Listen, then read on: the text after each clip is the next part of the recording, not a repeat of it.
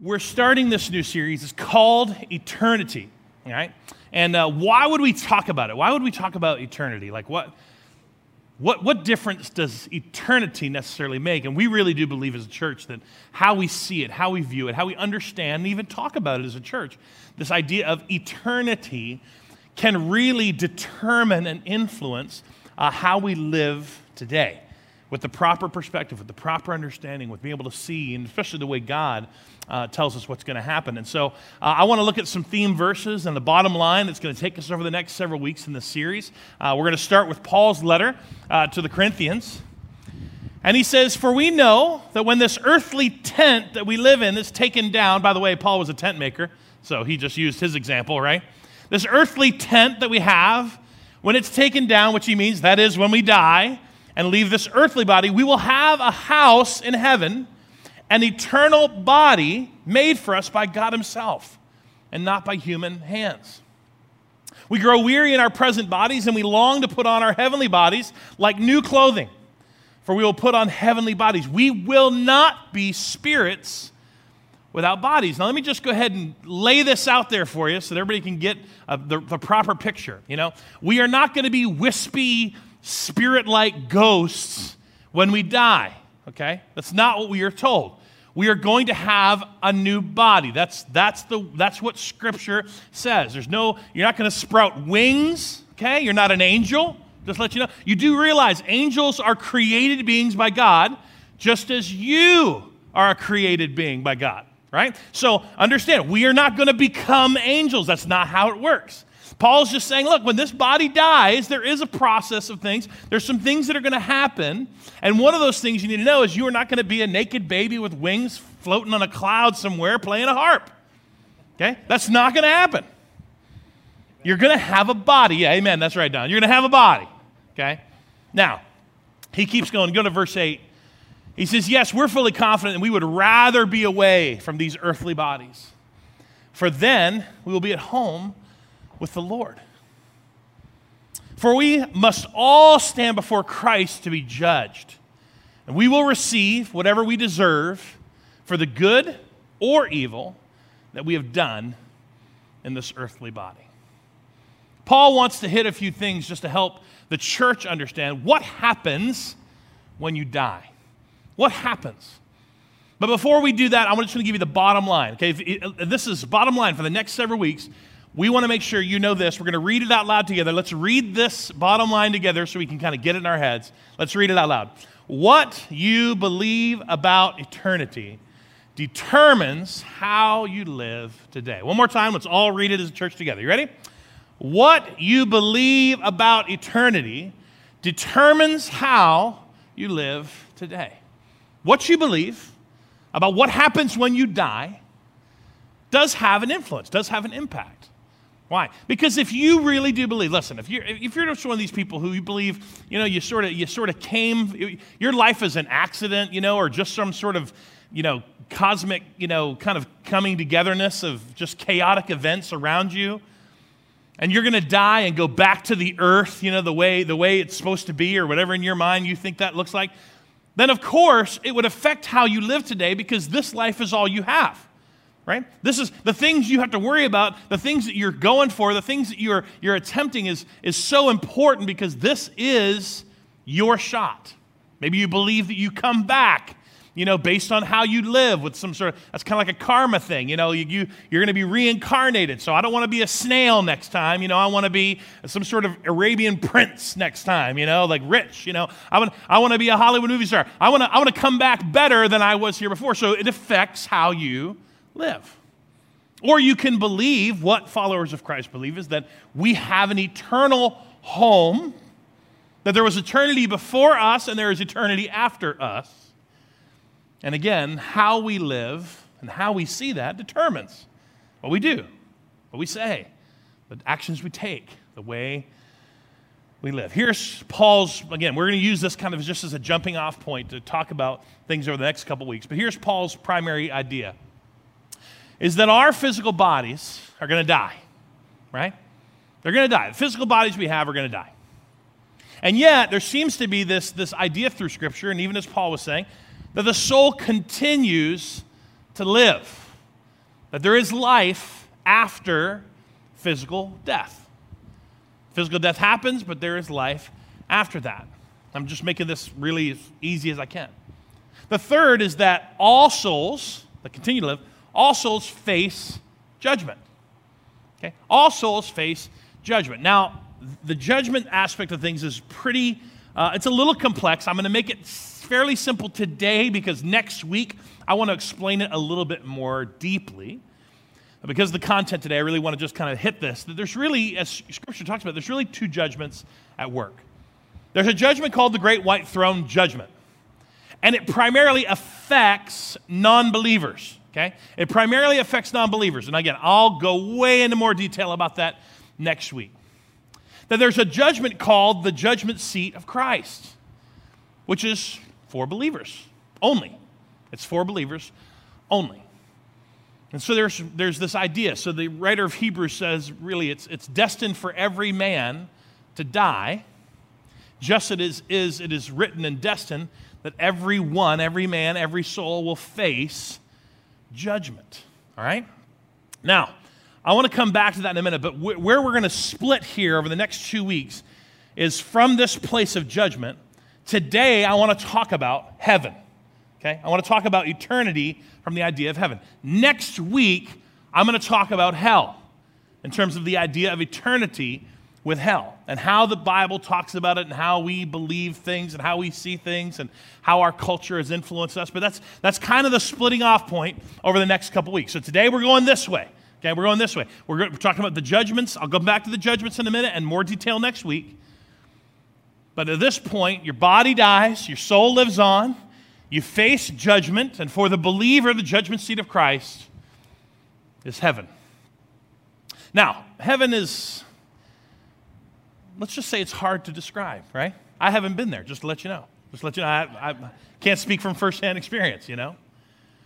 I can tell you that, that we have an incredible Word of God, which speaks really clearly, as, best, as clearly as we can see it, not really maybe understand it all, about what is to come. And yet, we sort of, when you think about heaven, I could go to everybody in this room and say, What do you think when I say heaven? You might have a really different idea of what heaven looks like. Your imagination, it's filled by imagination and stories, and stories when you were younger, and the church maybe, and maybe the influences beyond that. Usually, go ahead and go to show some, some of the pictures. Usually there's a stairway somewhere, right? I mean, there's a song written about that, right? There's a stairway involved, there's something, you know, in terms of the clouds. Usually there's a gate involved with somebody with a clipboard standing in front of it, you know? That's your idea, you know, initially in terms of, uh, of heaven. A lot of times when we think of heaven, we think of God. And so people kind of attribute heaven to God and it can be everything from sort of a modern day interpretation like Morgan Freeman, you know, or something where God is dressed in an awesome white suit and, you know, of, kind of appears to you however you want to see him. The shack is another example of sort of just the illustration of, of just the way in which God can approach man and what that looks like. Sometimes it goes back to mythology and stories of, of Greek and Roman gods. And this is, uh, go back uh, the Greek Roman gods uh, of Zeus, you know, and so we get some of the movies and things that kind of show us what it would look like for Mount Olympus and how they would rule things and just standing on the, you know, over the earth and ruling and toying with men. And so that, that sometimes does help us. I, th- I would say help us, but it also kind of maybe can hinder us in our view, maybe an imagination understanding of, of heaven. And then we have sort of modern art, which I would call modern art, um, this is a very popular TV show where you talk about the good place or the bad place, right? They don't want to call it heaven or hell. It's called the good place and the bad place, right? And, a, and, a, and, an entire conversation and narrative about what does it take to get into the good place and what does it take to get into the bad place and the trickery that maybe happens in the, in the show of what that all looks like. There's also, again, modern sort of folk you know, ology, if you will, of, I think I made that up. Um, uh, you know, there's sort of modern art that kind of talks us through what is it going to be like. And I love this, this beautiful painting, uh, but it's really more like it's going to be a big family barbecue, right?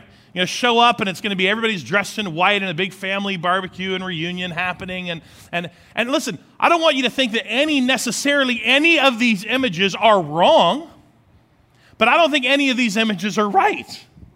Right? I mean, they, they really can't encapsulate the fullness of what heaven really is. And so, my, my confession to you this morning is I'm going to spend a little bit of time talking about it, uh, but there's no possible way that I'm going to do a very good job describing it to you. Just not. We don't have, I don't have the vocabulary. We don't have the time, right? Nor do, we, I, nor do I even think we really can barely comprehend and have the imagination to fully grasp it. You have to understand, uh, John, the, one of the disciples of Jesus, John is given a vision by Jesus. He pulls back the veil. It's called Revelation. It's the last book in your New Testament. He pulls back the veil, and John is told to describe what happens and to write it down, right? Well, he does the best he can with the words and the language and the understanding that we have sort of limited in sort of our finite minds he tries to describe what I'll, I'll, be honest is indescribable. So John's doing his best to write it down. That's, I think it's a, I think it's a bird. It's got three lion heads on it. There's some sort of tail, you know? Like he's trying his very best to describe a creature that doesn't exist in our mind or our, our imagination. Doesn't exist here, but exists there. Everybody with me? He's doing his best. So imagine, John is doing his best to record and tell us about it. We're doing our best with our finite minds to receive it and understand it. And yet, I really do think that even at our best, best effort, we're going to fall short, which I want you to hear me. That should be hopeful to us. That even in our best way of understanding it, it's going to fall short of how amazing and glorious and awesome it's actually going to be. And that's going to be my position uh, this morning as we walk through it. Now, let's go back. Uh, I'm going to, uh, this is a great, again, Paul kind of describing it. What the scriptures mean when they tell us that no eye has seen, and no ear has heard, and no mind can imagine what God has prepared for those who love Him. And I think that really has to do with this life and the next. That there is, there is just the fact that God has all of these things for us. And quite frankly, even when it comes to heaven, that we just can't. We can't see it, we can't hear it, we don't have the ears and the eyes and the mind to comprehend, but we sure are going to try, okay? We're sure going to try. I want Scripture to do the talking. So we have a lot of Scripture to go through this morning. I'm going to put a lot of it on the screen. Uh, please take notes if you this is something you want to go back and read and study on your own. There's so much more Scripture than what I'm going to read today just literally hitting the highlights of things for us to be able to grasp and kind of talk about uh, heaven. First thing I want to say is this about heaven heaven is the reward for our life of faith. Now, I really want, I want everybody to say this word. This is one word. Just say it out loud. Say it like you saw where I pointed. All right? Say the one word together reward. Okay? This is a little bit of a difficult word for most Christians. Okay? And it's because of a tension that exists um, among many, many different types of theology and doctrine. When it comes to works based salvation, works based doctrine, works based th- theology, and, and how it is that we please God. Because listen, over the course of all of human history, everyone has been trying to figure out how to get to eternal life. Everyone is trying to figure out how to please God. Everyone in every culture, in every place on the earth, is trying to figure out how to do it. So Christians have had to be very careful of words like this because we want to be able to help people understand the fullness of the grace of God. And yet sometimes I think we miss the reward. Heaven is, listen, heaven is a reward for your life of faith. That's what it is.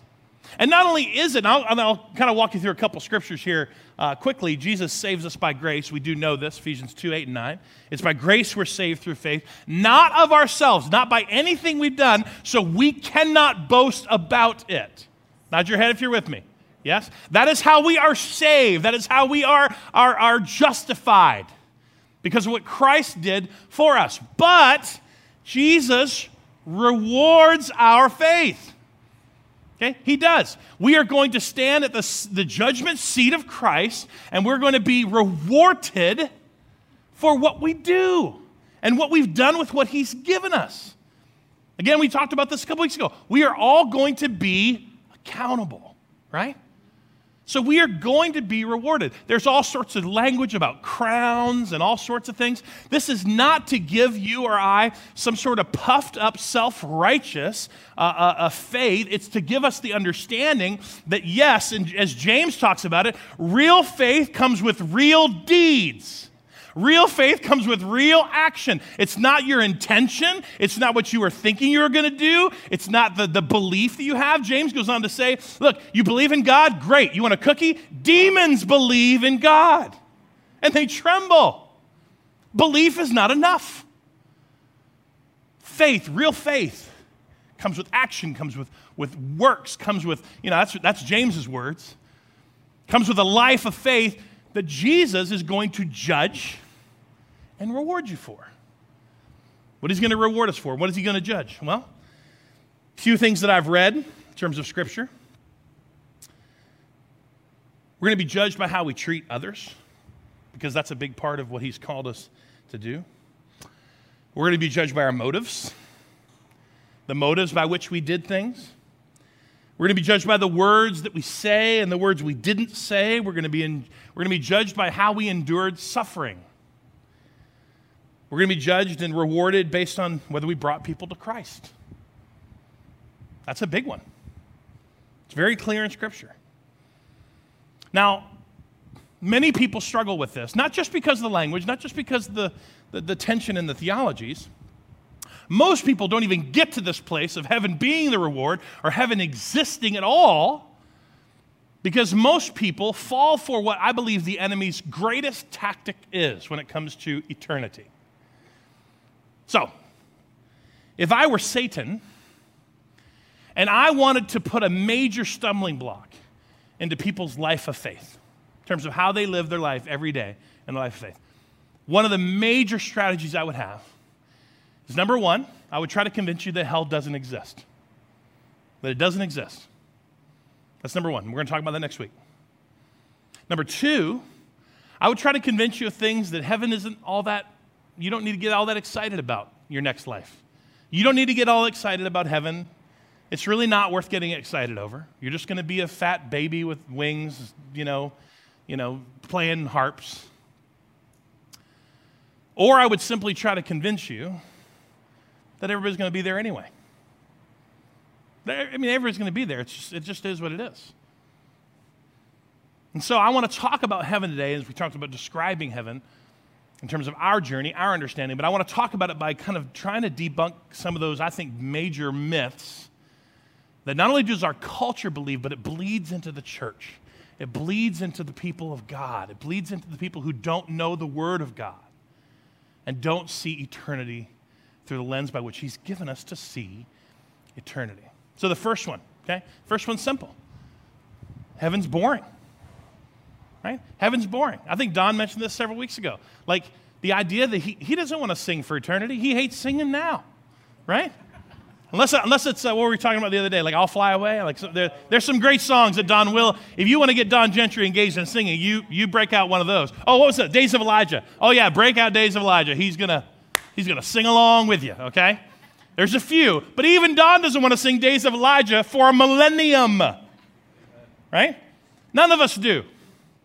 And yet, sometimes that seems to be what's sort of sold. Listen, I grew up in Southern gospel music. It's still one of my favorite genres of music. I don't care if you don't like it. It's my, it's my, it's my music. It's what I love. I love tight harmonies. I love the kind of country-esque, you know, gospel rhythms. I love gospel music. Listen to it this morning, worshiping on my way to church.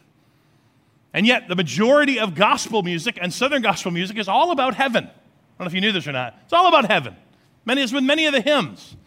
And even their best effort, it's pretty boring. The music is pretty much the only thing that excites me most of the time. They try to use words to describe it, but it just doesn't do it for me. So I have to go to the Word of God. I have to understand what He gave me to see and experience and understand what will heaven be like, and, and, and then let it influence me in how I live. Because heaven, as the scriptures describe it, heaven is not boring. Let me just give you a few, a few passages. The Old Testament, this prophetic passage says, Look, I am creating a new heaven and new earth, and no one will even think about the old ones anymore. He says, Be glad, rejoice forever in my creation, and look, I will create Jerusalem as a what? Just say it out loud. As a place of happiness. Her people will be source of joy. Keep going. I will rejoice over Jerusalem and delight in my people, and the sound of weeping and crying will be heard no more. I love that passage. I love some of that, and you'll hear that in several different places, but I love the, the way Isaiah kind of just said, look, this, this creation of new things, this him making all things new, by the way, let me just go ahead and say, heaven is not a cloud city, okay? It's not. It is a new heaven and a new earth. It's a new heaven and new earth. And why is it a place of happiness? Why is it going to be the source of joy? Because everything that you think that you love about this earth right now pales in comparison to the new one, right? Pales in comparison. There is no beach view. There is no mountain summit overlook. You know, there is no great wonder of the world that compares to the new heaven and new earth. And you're not going to be comparing it because you're not going to remember. You know, you're not going to go into the city, Jerusalem, and there's this heavenly city and go, you know, I like New York better. You know? That's not going to be there. Okay? Why? Because it's going to be perfection. It's going to be everything you think you enjoy perfectly. This doesn't sound boring to me. That's why he says it is going to be a place of happiness, a place of joy. This is, again, John describing in Revelation what he saw. I saw a new heaven and a new earth, again, very consistent in Scripture. For the old heaven and the old earth had disappeared, and the sea was also gone. Then I saw the holy city, the new Jerusalem, coming down from God out of heaven like a bride, beautifully dressed for her husband. I heard a loud shout from the throne saying, Look, God's home is now among his people. He will live with them, and they will be his people. God himself will be with them. He will wipe every tear from their eye. There will be no more death, or sorrow, or crying, or pain. All these things are going to be gone forever. And the one sitting on the throne says, Look, I'm making all things new. We simply cannot, again, we, I just don't know if we can handle it. The Old Testament uh, uh, descriptions of when people experienced the glory of God, it was just a taste, it was just a moment that almost killed them. Moses, who said, I want to see your glory, I want to see you, God just sort of chuckled and said, No, can't handle the truth. You know what I'm saying? Remember that line, right? You can't, you can't handle that. I'll let you see sort of the, the exterior aura as I pass you by. And even that, he glowed for days because of the experience of the glory of God. I don't think we, again, this is one of the things, I just don't think we can understand what it's going to be like to see Jesus face to face. To, for God to not just be this, in our minds at least, even if He's here or if He's here, wherever you kind of picture God being, the Godhead, we will experience the fullness of the Godhead face to face. His, his home will be with us. I can't describe that as boring. There's nothing about the way Scripture tells us that that's going to be when, when He says that's going to be like that. And because of that, there's going to be no more pain and no more sorrow and no more tears. I love this again. This goes a little bit later on. Paul says, or uh, uh, John says, I saw no temple in the city. Right? There's no need for churches, there's no need for temples. For the Lord God Almighty and the Lamb are its temple. And the city has no need for the sun or the moon because the glory of God illuminates and the Lamb is its light. No need for sun and moon. You know, this is, this is an existence that illuminates all things. The gates will never be closed at the end of the day because there is no night there. I want you to just picture this again because this is something, again, we struggle with. God exists outside of time because he is the one who created time. Nod your head. I want to blow any circuits real quick, all right? God exists outside of time because he created time. But when we get to heaven, when we experience this eternity that has no end, It's because the gates are open all day, because there is no night, there is no time. There's no need for a sun or a moon, because God lights it up. He's the only light that's needed. He goes on to say, Nothing evil will be allowed to enter, nor anyone who practices shameful idolatry and dishonesty, but only those whose names are written in the Lamb's book of life. This Lamb's book of life is really special, and we're going to talk more about it next week. Again, I promise. I'm going to give you a little bit more. I got to piece out this as best I can in terms of the Jewish custom, in terms of what, what the Jewish people understood about what that meant for them. He said, There's, there's not going to be any evil, not going to be any pain. This is a summary statement that I heard from uh, the pastor of Life Church out in Oklahoma City. This is a summary statement that I just loved. I wrote it down, I wanted to give it to you. Heaven really is the absence of everything bad and painful and evil, and it is the presence of everything good and holy and glorious. There's no way to describe this as boring. Not if we know God's word, not if we truly see and understand how He describes heaven to us. There is no more anxiety. There is no more depression. There is no more cancer. There is no more heartache. There is no more pain. There's no more sore joints. Amen. Right? Ladies, there's no more time of the month. Amen. Right? Okay, there is no more brokenness, no more evil at all. And the presence of God face to face, experiencing Him, where He is the light for all things. And understanding that He is the one who wipes those tears from our eyes. He is the one who sets us up in these new bodies that He creates for us to experience a new heaven and a new earth it's going to be, and I use the word all the time, awesome. Right? Not going to be boring. If at any moment in your, in your life you've ever not been all that excited about thinking about heaven, I promise you, it is the tactic of the enemy of your soul who has weaved his way into your mind, weaved his way into your imagination to shut it down so that it doesn't affect how you live today. Second myth, I got to move a little quickly. Second myth is that heaven is our default destination. Common cultural belief. Heaven is pretty much where everybody's going to go unless you're bad, unless you're evil, and most people don't think that they are. Well, I'm not evil. I haven't murdered anyone, right? I haven't, I haven't abused anyone. I'm not a drug dealer. I haven't hurt children. Okay? Remember, we have a sliding scale of sin that we think is bad versus good. No, we assume that heaven is the default. That's just where everybody's going to show up. And then only the bad ones, again, from the TV show, go to the bad place. And that's not at all what Scripture tells us. Jesus actually says it this way You can enter God's kingdom only through the narrow gate. The highway to hell is broad and its gate is wide for the many who choose that way. Language is important. Jesus is pretty clear. They're choosing that way. But the gateway to life is very narrow, and the road is difficult, and only a few ever find it.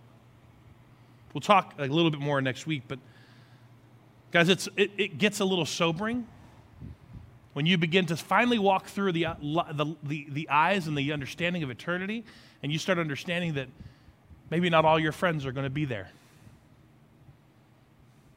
Maybe not all your family is going to be there. Maybe not all the people in this world who tried to make the world a better place is going to be there. Jesus makes several statements that helps us understand that there really is only one way.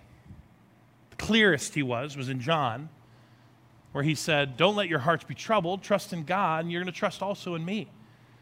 There's more than enough room in my Father's home. If not so, I wouldn't have told you, and I'm going to go there and prepare a place for you. Talking about heaven. He says, When everything is ready, I'll come and get you so that you will always be with me. These are, he's speaking to people who are with, who get to experience the joy of being with him now. And he says, Don't worry, guys. Don't worry, ladies. You're going to be with me again. And you know the way that I'm going. Now, poor Philip uh, panics. Sorry, Thomas panics and says, uh, We don't know the way. Okay? Okay, it's one of those moments. Have you ever had those moments where somebody's trying to teach you something and they pass something very important, and you were just like, uh, "I'm missing something," and this is what he felt like. This was Thomas going, uh, "No, we don't know, Jesus. Please be clearer. We have no idea where you're going, so we don't know the way." And Jesus goes on to say, "Well, I am the way, and the truth, and the life. No one." Comes to the Father except through me. Now, for our modern day and culture, people argue that this is really, really exclusive. Okay? It's really, really exclusive. And I, I just got news for you. Yes, it's true. It's very exclusive. The invitation is to all. It's to all. That's where the inclusion comes in. But the exclusiveness of what happens here is because Jesus says there really isn't any other way but through me. I'm the only way. Jesus doesn't care that our culture is trying to be a little more tolerant and a little less judgy with one another and you know kind of that relative truth of you can believe what you want to believe and I can believe what I want to believe and that's okay. No, that's not true. Jesus is going to judge us and there's only one way. Everybody say one. One, one way. Way. There's only one way.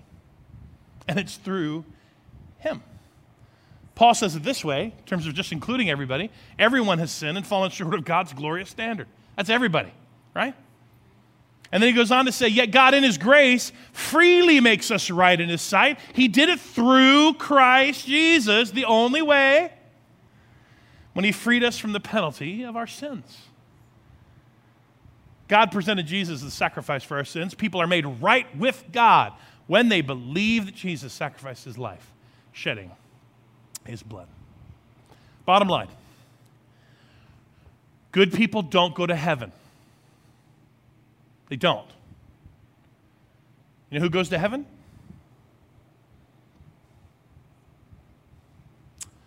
Those who have embraced and accepted the gift that Jesus bore on the cross for them.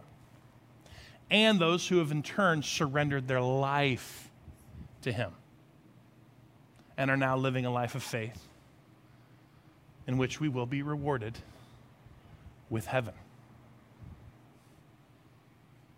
That's something, again, that I think people are just going to consistently struggle with. They just are.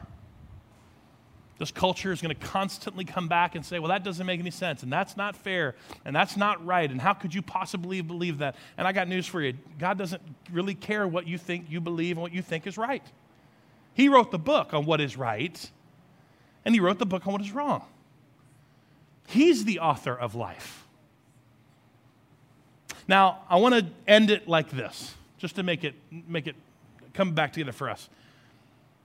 We can spend a lot more time describing heaven and describing and trying to working through the myths of how I believe the enemy has tried to kind of take our minds off of that eternity for the followers of Christ. But I, I want to just take the last few minutes and give you three ways in which I really do believe that when you allow the Word of God and you allow Scripture to influence how you see and how you understand eternity, why? Because what we believe right? What we believe about eternity determines how we live today, what we're going to do, how it affects us as we live this life of faith. So I'm going to give you three things really quickly that I really do believe that this view, this understanding, this proper understanding of eternity, how it influences our lives today.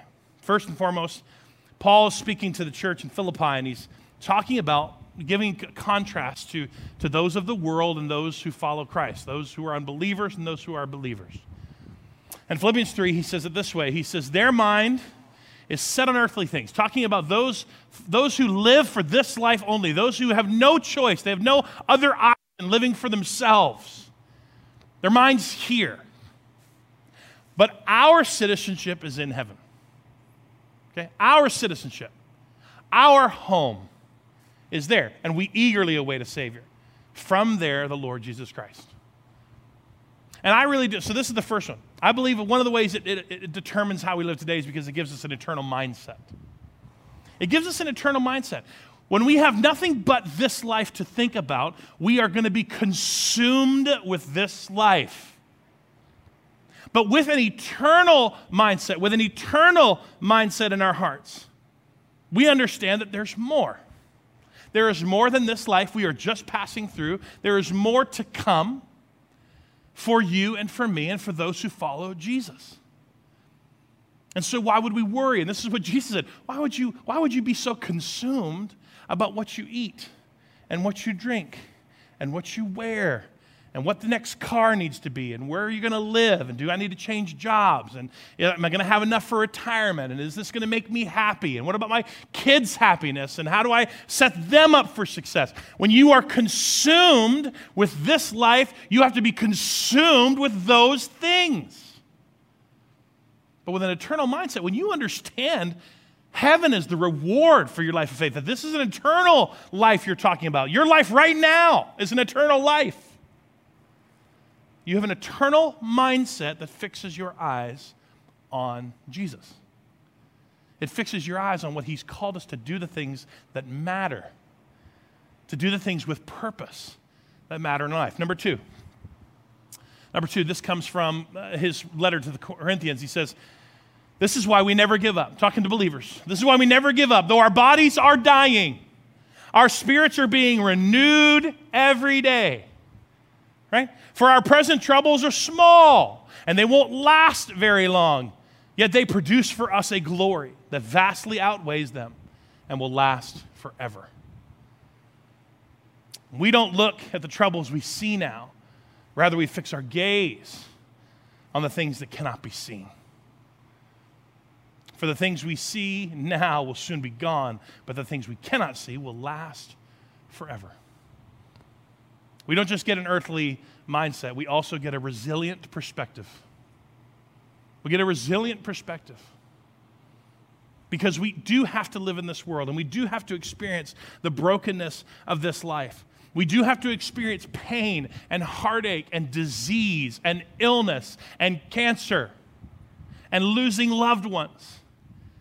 We have to experience all of those hardships and troubles. And yet, Paul says, You want to count your hardships and your sufferings as joy. How in the world do we do that? Well, not just an eternal mindset, but the resilient perspective that this is only going to be for a while. Okay? This is, listen, this has so much more meat than just the bumper sticker of, you know, the storm will eventually pass by. You know, this too shall pass.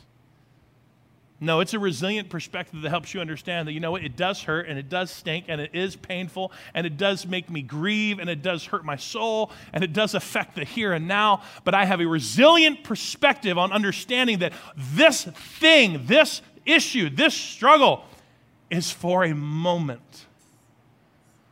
It's not the thing that's going to last forever, it's not the thing that's going to be eternal. Number three. I'm just going to read this through quickly. This is the author of Hebrews. It says, Therefore, since we are surrounded by such a huge crowd of witnesses to this life of faith, let us strip off every weight that slows us down, especially the sin that so easily trips us up. And let us run with endurance the race set before us, this life. Why? We do this by keeping our eyes on Jesus, the champion who initiates and perfects our faith. He goes on to talk about don't, don't weather the discipline that comes even from God, like, like it all happens for a reason. Take, take a tired grip and a renewed spirit towards the life he's called you to. And later on in verse 22, we'll pick up, he says, You've come to Mount Zion. He's talking about this eternal picture. You've come to Mount Zion, the city of a living God, the heavenly Jerusalem, and to countless thousands of angels in a joyful gathering. You've come to the assembly of God's firstborn children whose names are written in heaven. You've come to God Himself, who is the judge over all things, and you've come to the spirits of righteous ones whose heaven, who's in heaven right now and have been, now been made perfect. You've come to Jesus, the one who mediates the new covenant between God and his people, and to the sprinkled blood which speaks forgiveness. Verse 26 When God spoke from Mount Sinai, his voice shook the earth. He says, But now we have another promise that once again I will shake not only the earth, but the heavens also. It says that this means that all of creation will be shaken and removed so that only unshakable things remain. Since we are receiving the kingdom that is unshakable, let us be thankful and please God by worshiping Him with holy fear and awe. I mean, I wish I had 20 more minutes. I don't. But you need to understand that this, we not only have an eternal mindset and we not only have a resilient perspective, guys, but we have an unshakable faith. We have an unshakable faith. When we see it, when we understand it, when we understand what eternity holds for the followers of Christ, for those who have, have accepted his gift of salvation, the work on the cross, we've surrendered our lives to him. We are now living and pursuing everything that God has for us that matters. We have an unshakable faith. Too many Christians in too many churches that do not know the Word of God, they do not pursue the things of God. Their faith is a house of cards.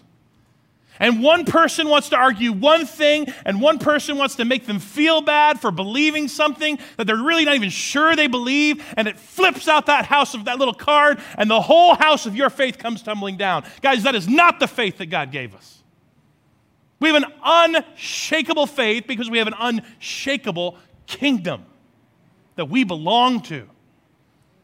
And by his absolute truth and the absolute hope that he's given us we can live our lives with power and grace and confidence and assurance. We are the sons and daughters of God. We have joint inheritance with Jesus Christ Himself. We are going to live eternally with God, our Creator. Guys, we do not have to be afraid, right? We do not have to settle for only knowing the little bit that we know about God when He gave us His Word. And we do not have to fall for the lie. The heaven's not all, not all that it's cracked up to be to get excited about. That everybody's probably going to be there. The hell doesn't really exist. And that my faith really doesn't matter. All of it's a lie.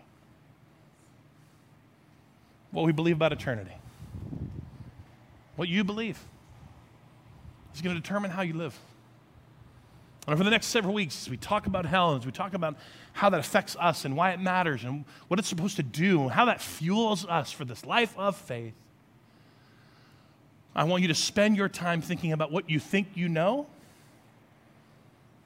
And just go to God's Word, go into His Word, and see what He wants to reveal to you about your eternity and continue to build into your life that unshakable faith that we already have in his unshakable kingdom. Let's pray together. Father God, your word opens up our eyes today to things that we have a hard time really comprehending, and yet by your Spirit, by your Holy Spirit, you are already speaking to hearts this morning and revealing what it is true in them, in their hearts, and true about their life. And God, because of that this morning, I want to just take this small moment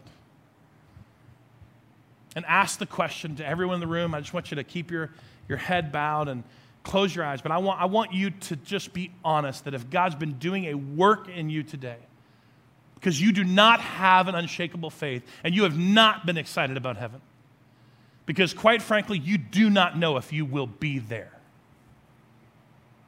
I want to just take this small moment to give you the opportunity to say yes to Jesus.